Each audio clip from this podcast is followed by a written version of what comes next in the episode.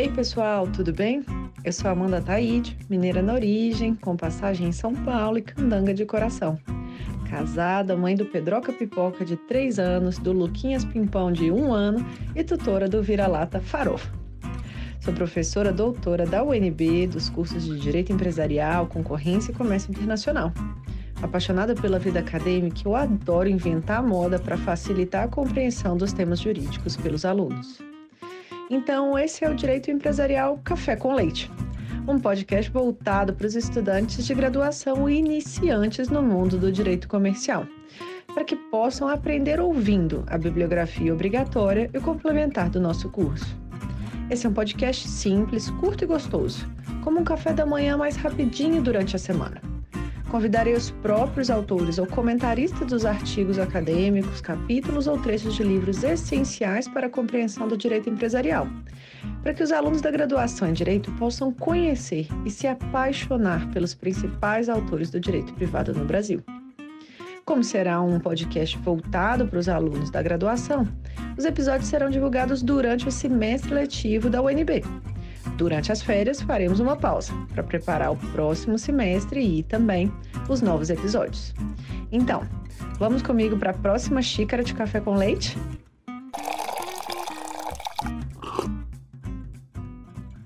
A nossa xícara de café com leite de direito empresarial de hoje vai tratar de um dos artigos da professora Mariana Pargendler, intitulado Cinco mitos sobre a história das sociedades anônimas no Brasil, que foi publicado em 2006. E para isso a gente vai ter a alegria de contar com a participação da própria professora Mariana para comentar o seu artigo. A professora Mariana é professora da Fundação Getúlio Vargas de São Paulo, coordenadora do Núcleo de Direito, Economia e Governança, já foi professora visitante em uma série de instituições estrangeiras, como Yale, Columbia, Stanford, Pensilvânia, em Israel, e tem atuado como Global Professor of Law da NYU, em Buenos Aires, desde 2014. Além disso, ela é pesquisadora, membro do European Corporate Governance Institute, com uma série de artigos publicados, tanto em português quanto em inglês, publicações aí de peso, tanto no Brasil aí quanto no exterior. Eu adoro os textos da professora Mariana, e eu, eu, não apenas pela profundidade do conteúdo, mas também pela forma gostosa que ela permite que a gente tenha a leitura e a compreensão dos temas. Então, professora Mariana, muito obrigada por ter aceito o convite para participar do podcast, por apresentar aqui de um modo simples, curto e gostoso esse tema da origem, da evolução e das principais características das sociedades anônimas. Professora Amanda, eu que agradeço o convite e a introdução tão generosa. É um prazer e uma honra estar aqui com você. Achei maravilhosa a iniciativa do podcast. Confesso que eu já me deliciei com o podcast Café com Leite da professora Paula Forgione, que eu recomendo uh, fortemente. Então, realmente é um prazer uh, ter essa conversa uh, com, com você hoje. Muito obrigada e para a gente compreender um pouquinho desse artigo, né? De onde que surgiu essa sua inquietação, essa vontade de escrever esse tema, esse artigo, para os alunos entenderem como que a gente começa, né? Como que você começou as suas pesquisas para esse tema?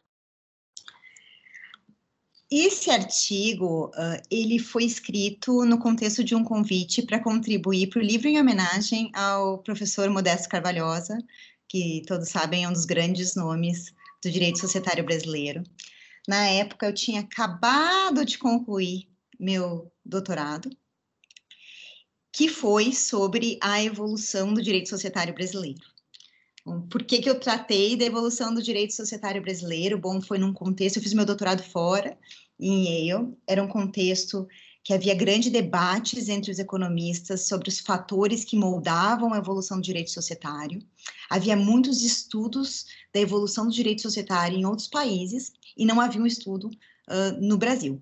Então, determinado momento foi, esse meu segundo projeto. Na verdade, eu troquei de projeto. É importante as pessoas saberem que o caminho não é não é tão linear assim, mas acabou sendo esse projeto sobre a evolução do direito societário brasileiro, que redundou no livro Evolução do Direito Societário. Uh, atualmente está esgotado, mas esse ano vai sair a segunda edição. Então, eu tomo a liberdade de, de recomendar. Então, eu tinha acabado de fazer um projeto mais de fôlego, que tratava muito desse debate com as grandes uh, com, a, uh, com, os, com, a, grande literatura de direito e economia, e eu que tinha essa, esse desafio, então, de fazer um capítulo de livro em homenagem ao professor Modesto Carvalhosa, que sempre foi muito crítico, muito sagaz nas suas observações, a quem eu sempre muito admirei.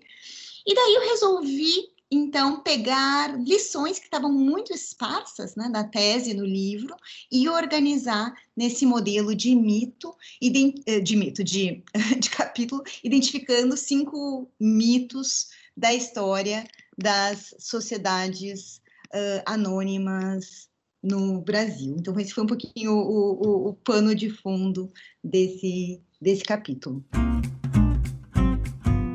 Perfeito. E saindo aí da visão ampla e a, mergulhando no tema, né? Como que você poderia apresentar para os nossos alunos, né, da graduação em direito, esses mitos, né, sobre a origem, a história das sociedades anônimas no Brasil, especialmente em comparação com essas com a história e evolução das sociedades anônimas em outras jurisdições, tendo em vista esse seu perfil, né, sempre muito muito é, internacional também.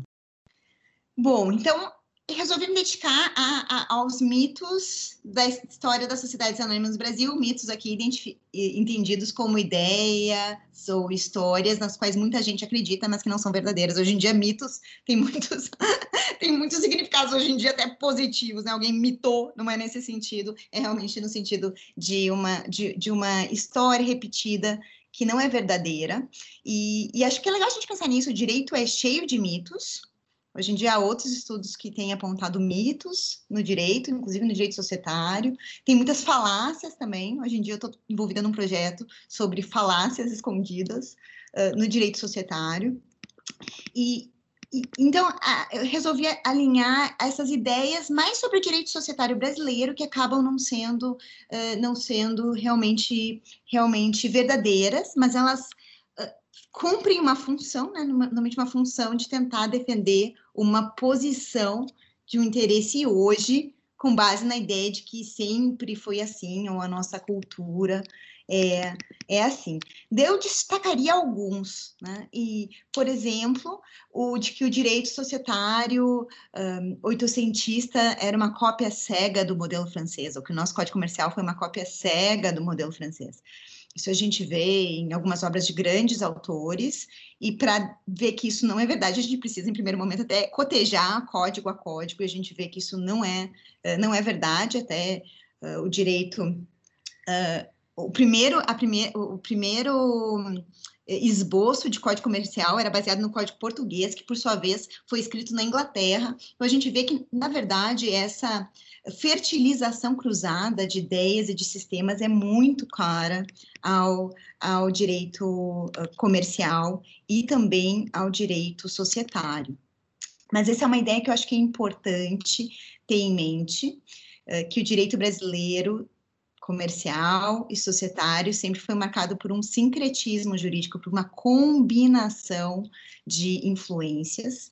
Então, os nossos legisladores no século XIX conheciam detalhes do sistema francês e deliberadamente optavam por não adotá-los, mesmo quando, a rigor, pelo do meu ponto de vista, o sistema francês uh, literal era até melhor do que a adaptação que foi feita. Eu acho que essa é uma lição uh, bastante valiosa. Acho que o direito brasileiro não é o único direito que não é entre aspas, puro, que é um direito que é inspirado por outros. Todos são assim, mas Direito, no direito brasileiro isso é muito, muito uh, marcante e, e, e, é importante que isso seja reconhecido, porque por vezes a gente vê uma certa reticência, por exemplo, em talvez estudar a literatura anglo-saxônica, porque não seria da nossa tradição, mas nesse ponto eu gostaria de frisar que, em parte, é uma tradição inventada.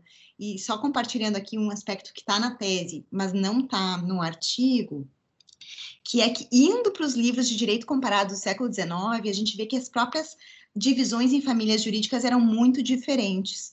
Né? O direito da América Latina não era considerado de tradição francesa ou de tradição romano-germânica, ele era considerado como uma tradição própria, original, pelos comparatistas da época, incluindo uh, Clóvis Bevilacqua. Então, acho que essa, essa é uma visão importante de se ter.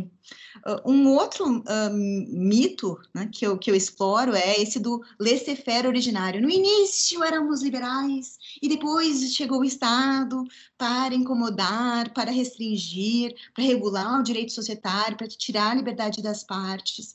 E acho que isso é um, um equívoco muito grande quando a gente pensa em sociedade anônima, que tem determinados atributos jurídicos que dependem né, desse direito estatal e cujo histórico é marcado né, nos, nos, seus primórdios por uma intensa uh, atuação do Estado. Tem gente que se impressiona muito que só tinha cinco dispositivos no Código Comercial, mas, na verdade, a própria criação das sociedades anônimas era sujeita à autorização específica do Estado.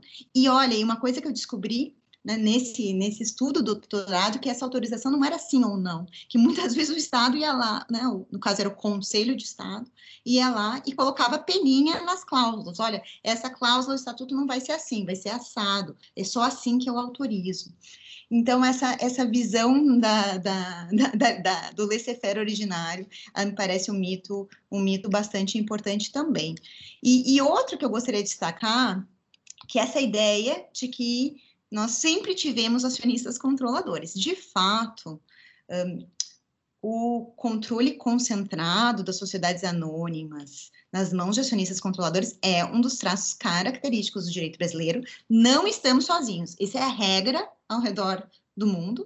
Há alguns países que historicamente foram exceções, com controle gerencial, Estados Unidos, Inglaterra, mesmo eles hoje estão vivenciando um cenário com mais acionistas controladores, sobretudo nas maiores companhias, nas grandes companhias de tecnologia.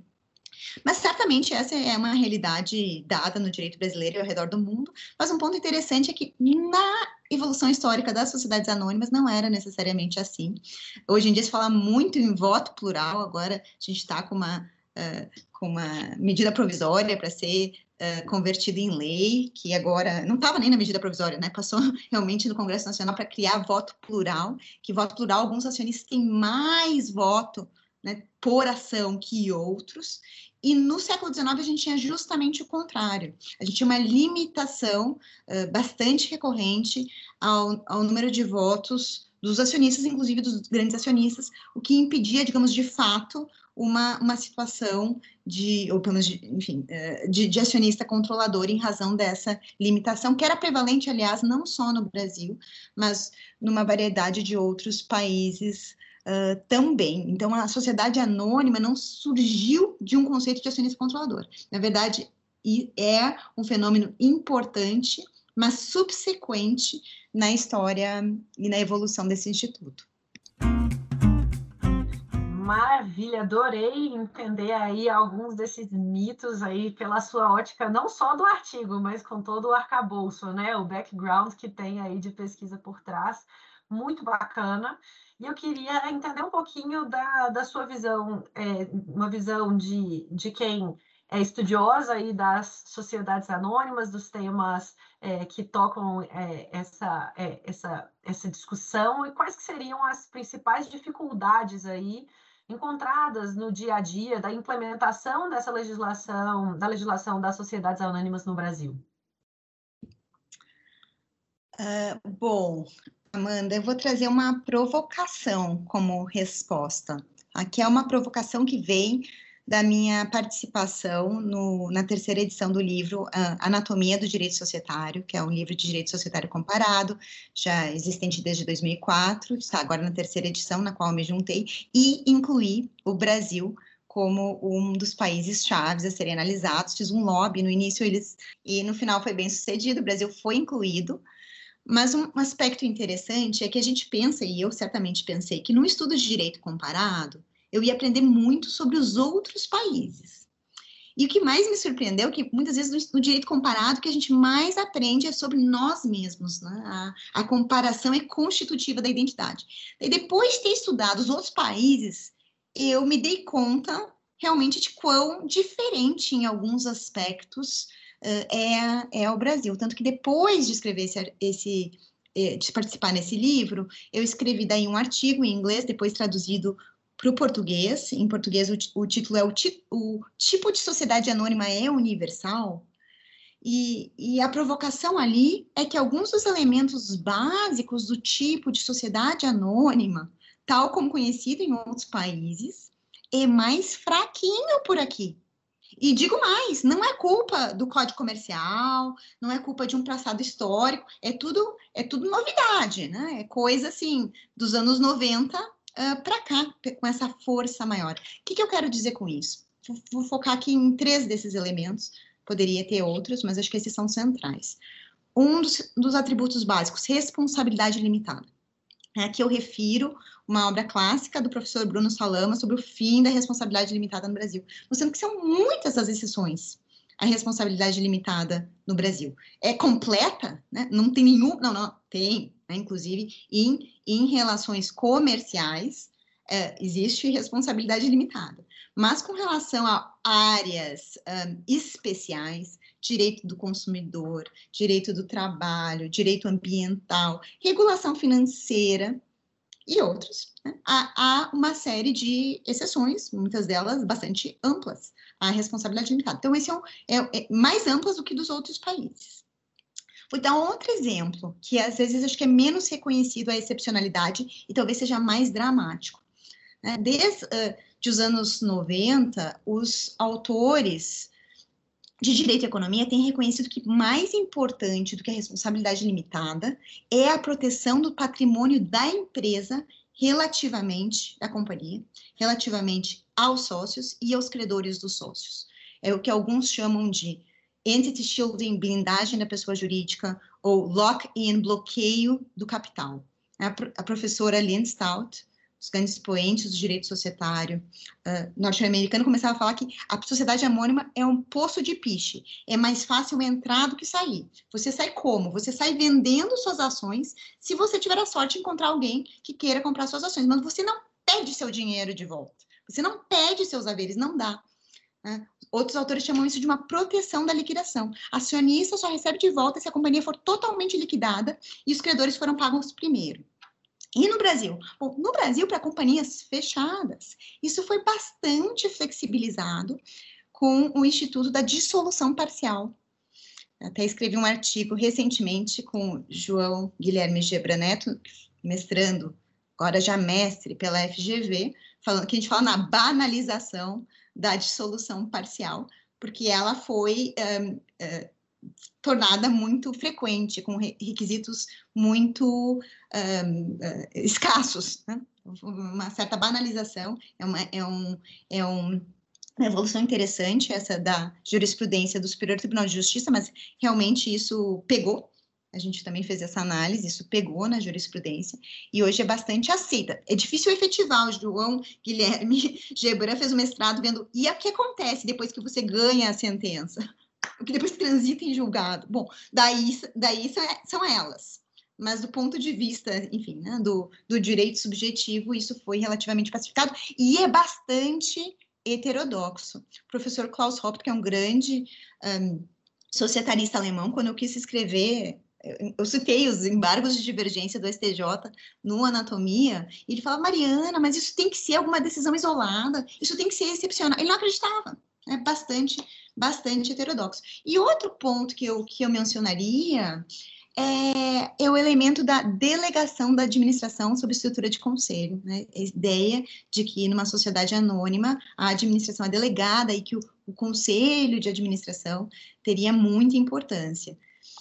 E é claro que todas as diferenças entre sistemas jurídicos são relativas, mas nesse espectro, o direito brasileiro dá muito poder para os acionistas e esvazia muito a competência do conselho de administração. Acho que a lista da competência obrigatória já é bastante, bastante importante, relevante. Além disso, eh, a, a Assembleia Geral pode chamar outras decisões, que não estão na lista da competência obrigatória. Além disso, tem os acordos de acionistas e a questão da vinculação do conselho. E, e então, acho que é importante ter, ter, em mente, eu acho que todos esses pontos conversam. Já, já, já, já pensei sobre isso em, em outros artigos, mas acho importante a gente pensar que, para além de um tema que é o mais batido na literatura, que é super importante também, que é o da proteção dos investidores, às vezes as nossas diferenças mesmo são mais profundas. Né? até o ponto de dizer, será que isso é mesmo, né? Uma, essa companhia fechada, ela é mais próxima de uma sociedade anônima, de uma business corporation, de uma Aktiengesellschaft, do, tem vários equivalentes em outros sistemas, ou ela é mais próxima, talvez, até de uma, enfim, né, antiga sociedade em nome coletivo, que você retira os haveres quando quer, que todo mundo é responsabilizado. É uma, é uma provocação, evidentemente, né? não, não quero exagerar o argumento, mas foi uma foi uma reflexão que eu tenho que eu tenho tecido recentemente, sim. Professora Mariana, suas reflexões estão super em linha. O, o livro do, do professor Bruno Salama já foi objeto de é, um dos do, das gravações do podcast, em breve vai ser lançado também, vai ser um comentário de uma de uma autora, não do próprio professor Bruno, ainda não consegui é, é, trazê-lo para o podcast, espero conseguir em breve. E é o tema da dissolução parcial das sociedades limitadas, das sociedades fechadas, das companhias fechadas, também foi comentado por um outro professor, o professor Henrique Araque, também com uma, uma crítica parecida, né, sobre essa banalização aí do instrumento e a dificuldade, né, de é, conseguir efetivamente ter a continuidade das, das sociedades com esse tipo de, de instrumento, né? Então, já anotei aqui os, os comentários dos artigos mais recentes e incluirei imediatamente na bibliografia complementar para alegria e desespero dos alunos ao mesmo tempo. É, e para a gente fechar aqui, então, eu queria fazer uma última pergunta. Considerando aí a sua trajetória, a sua experiência como professora, qual seria a sua recomendação né, para os alunos que tiverem interesse em trabalhar é, com direito empresarial, com direito societário no Brasil? Olha, acho que para começar, acho que é muito importante ter em aprender, uh, sede em estudar, a gente tem que estar sempre aprendendo. O direito é muito complexo e vive mudando, e acho que nesse contexto a leitura é muito importante. É muito importante. Bom, também gosto de podcast, porque tenho que dizer que fiquei muito fã, porque eu acho que a podcast permite você ficar aprendendo em momentos que você não conseguiria estar lendo, por exemplo, quando você está uh, né, em, em, se mexendo, né, uh, uh, se exercitando, no trânsito. Acho, acho incrível o modelo de podcast, mas acho que a leitura também né, é muitíssimo importante. Às vezes a gente tem um problema hoje em dia de déficit de atenção em razão dos vários estímulos, mas acho muito importante essa leitura detida, profunda e crítica, né? Nem sempre só absorver, mas também refletir e contestar o que está se lendo. Acho que isso é super importante. Outra coisa que eu ia que eu gostaria de apontar é assim, aprender o quê? Bom, primeiro, bom, claro, direito empresarial, né? Mas não apenas direito empresarial. Meu pai, Ari Pargendler, foi professor, juiz. Ele sempre dizia que quem só sabe direito não sabe direito. E eu concordo completamente com isso. E também quem só sabe direito empresarial não sabe uh, direito empresarial. Tem uma frase do Fábio Conder Comparato, da qual eu gosto muito, que ele fala: não há inteligência exata das regras jurídicas empresariais sem a compreensão dos interesses econômicos em causa. Então, o que, que eu vou aprender além do direito? Olha, um pouco de tudo, quanto mais melhor, né? Mas do, das disciplinas etéticas, eu destaco realmente economia, conforme isso já foi apontado no podcast que eu ouvi da professora Paula Forgione. Eu assino embaixo, acho que é mesmo essencial, não só no direito empresarial. Falando em Bruno Salama, há anos atrás, nós escrevemos um artigo chamado Direito e Consequência no Brasil, falando que para cada vez mais, nos mais diversos ramos do direito, esse saber econômico ele é exigido para aplicação do direito, não só para uma reflexão de política pública, mas ali mesmo para a resolução do caso concreto. É a cara do nosso direito brasileiro hoje, cada vez mais, goste ou não goste. Isso isso isso está dado e acho que a economia é muito interessante, muito plural e, e realmente muitíssimo importante para o direito empresarial e aqui eu gostaria de, de, talvez repetir o que também disse a professora Paula, mas de outras áreas do direito é importante aprender também. Uh, não só o direito empresarial, não existe num vácuo, faz parte de um sistema jurídico, tudo bem, nosso sistema às vezes é meio desorganizado, meio bagunçado, mas algumas, mas as regras elas se, elas se ligam, elas se entrelaçam. A gente não consegue dar, muitas vezes, uma, um problema, por exemplo, mudança climática, ele pode ser um problema de direito ambiental, mas cada vez mais ele é um problema de direito societário também, na agenda ESG, etc. Então é muito importante estudar também outros ramos do direito. Tinha uma época que até o professor Bruno Salamião, nós é, éramos ambos diretores do, do Núcleo de Direito, Economia e Governança na FGV, a gente entrevistava estagiários e a gente sempre tinha medo daqueles que falavam assim: ah, eu só estudo direito empresarial, eu só estudo direito e economia.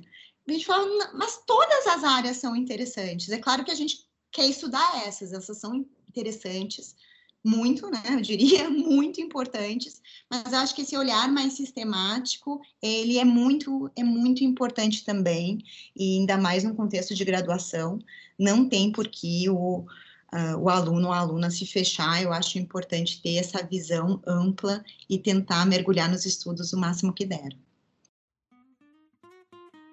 Maravilha, foi não apenas um, um café com leite, foi uma aula com café com leite. Muito obrigada, professora Mariana, por ter participado aí desse episódio no podcast. É, a nossa xícara de café com leite, então, foi devidamente tomada, como aí a gente estivesse tomando um café da manhã, te ouvindo. Muito obrigada e até a próxima.